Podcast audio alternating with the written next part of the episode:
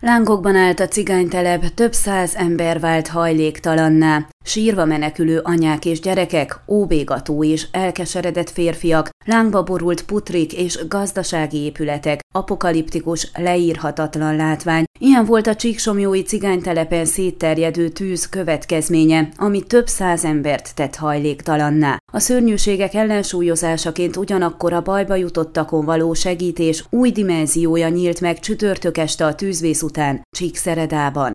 Nem hiszem el, hogy Csíkban csak két tűzoltókocsi van. Hol vannak, miért nem jönnek? Kiabálta folyamatosan, rendkívül ingerült állapotban egy férfi, miközben a háta mögött lángokban álltak a csíksomjói cigánytelep épületei. Az este 9 óratájban felcsapott tűz miatt az egyik Csíkszeredai utcán elszabadult lovakkal mentünk szembe, miközben a helyszínre siettünk, ahol a lángok már teljesen elborították a telep egy részét. A kezdeti sokból éppen csak felócsúdó cigányok ekkor kezdték menteni azt, ami menthető, miközben a már helyszínen lévő tűzoltók a lángok megfékezésén dolgoztak, ami eléggé szélmalomharcnak tűnt a helyszínen összesereglettek szemszögéből. A szomszédos házak lakói és a hatóságok szemeláttára aztán egyszerre csak több százan indultak el a cigánytelep, még a tűz által nem érintett házaiból, síró, ordító, jajveszékelő anyák és gyermekeik, mindenki azzal, ami a keze ügyébe került és amit menteni tudott, futva igyekeztek a biztonságos távolságba, a szűk utca végébe, ahonnan aztán egyesek visszafordulva a családtagjaikért, vagy éppen még menthető holmiért igyekeztek vissza. Nem egy gyerek volt, aki mezítláb hiányos öltözékben, vagy éppen pokrócba, nagy kabátba csavarva, anyjuk vagy testvérük kezét fogva menekült, miközben a jajveszékelés, az óbégatás helyenként pedig az átkozódás, szitkozódás egyfajta statikus zajjá alakult. Időközben újabb és újabb tűzoltóautók jöttek, miközben a helyszínen lévő hatóságiak biztosítani próbálták a terepet, szem előtt tartva, hogy senki se sérüljön meg, és a tűzoltók fennakadás nélkül tudják végezni munkájukat. Közben a lakók egy része, akik még a holmiaikat mentették a tűz által még nem érintett házaikból, ányneműket, fehérneműkkel teli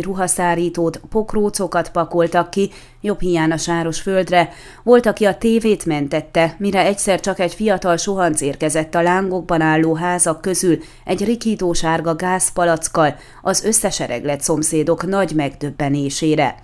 Sokan a lovak, disznók miatt aggódtak, volt, aki a lengyel rendszámos autót mentette, mások az ajtókon benézve ellenőrizték, hogy maradt-e még a házakban valaki, miközben a különleges rendfenntartó erők egyre kinnebb terelték őket, hogy ne akadályozzák a tűzoltók munkáját, és ne sérüljenek meg. A legtöbben biztonságos távolságba menekülve, beletörődve nézték, hogyan emésztik fel a lángok az immár egykori otthonaik tetejét. Volt, aki cigarettára gyújtott, más pedig videóhívásban magyarázta távoli családtagjának, hogy éppen porigék a csíksomjói cigánytelep. A szurokkal, kátránnyal bevont tetőszerkezetek oltása. Eközben szélmalomharcként zajlott, volt, hogy a házakhoz közel lévő tűzoltóautót is locsolni kellett, akkora volt a forróság, és annyira veszélyes a tűz. A több ezer literes tartája rendelkező tűzoltóautókból elfogyott a víz, és tűzcsap hiányában nem volt ahonnan újra tölteni. Így az oltás után funkciójukat vesztett járművek hátra tolattak a szűk utcában,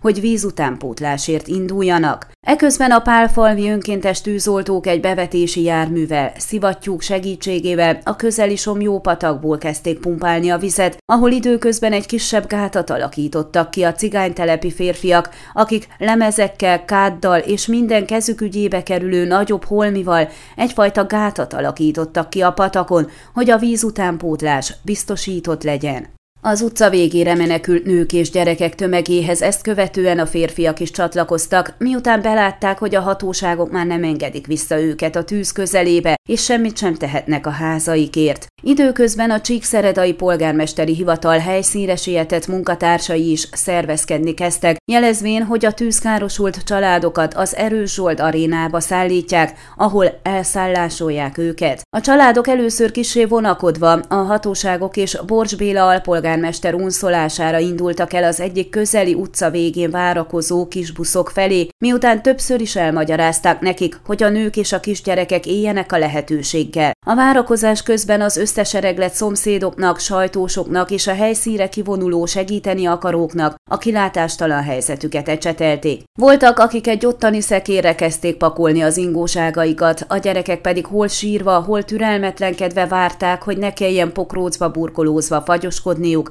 az utca egyik szegletében, ami egyébként hatósági és más járművekkel volt tele. Közben a szállítás is elindult, és egyre több károsultat sikerült az Erős Zsolt arénához szállítani. Ezzel párhuzamosan Korodi Attila Csíkszered a polgármester által a Facebookon közzétett felhívás következtében egyre több csíkszeredai érkezett a sportcsarnokhoz, ruhát, élelmet, teját, matracokat és ágyneműket hozva a károsultaknak. A rendkívül gyorsan kibontakozó és konkrét cselekvésben megmutatkozó összefogásnak köszönhetően a tűzkárosult családok Becslés szerint több mint 200-an, de valójában több mint százan végül lett, ahol álomra hajtsák fejüket. Ezek a magyarok jó emberek, az Isten áldja meg őket, mondta egy az újabb matracokért induló tűzkárosult férfi, miközben a sportcsarnokban emberek tömege hozta, rendezte az adományokat, és ahol az emeleten a nők és a gyerekek rendezték a fekvőhelyüket. Átmenetileg megoldódott tehát a tűzkárosultak ideiglenes szállásának biztosítása, azonban a hajléktalanná vált emberek helyzetének permanens megoldásához vezető út már a következő napok, sőt hetek kihívása lesz.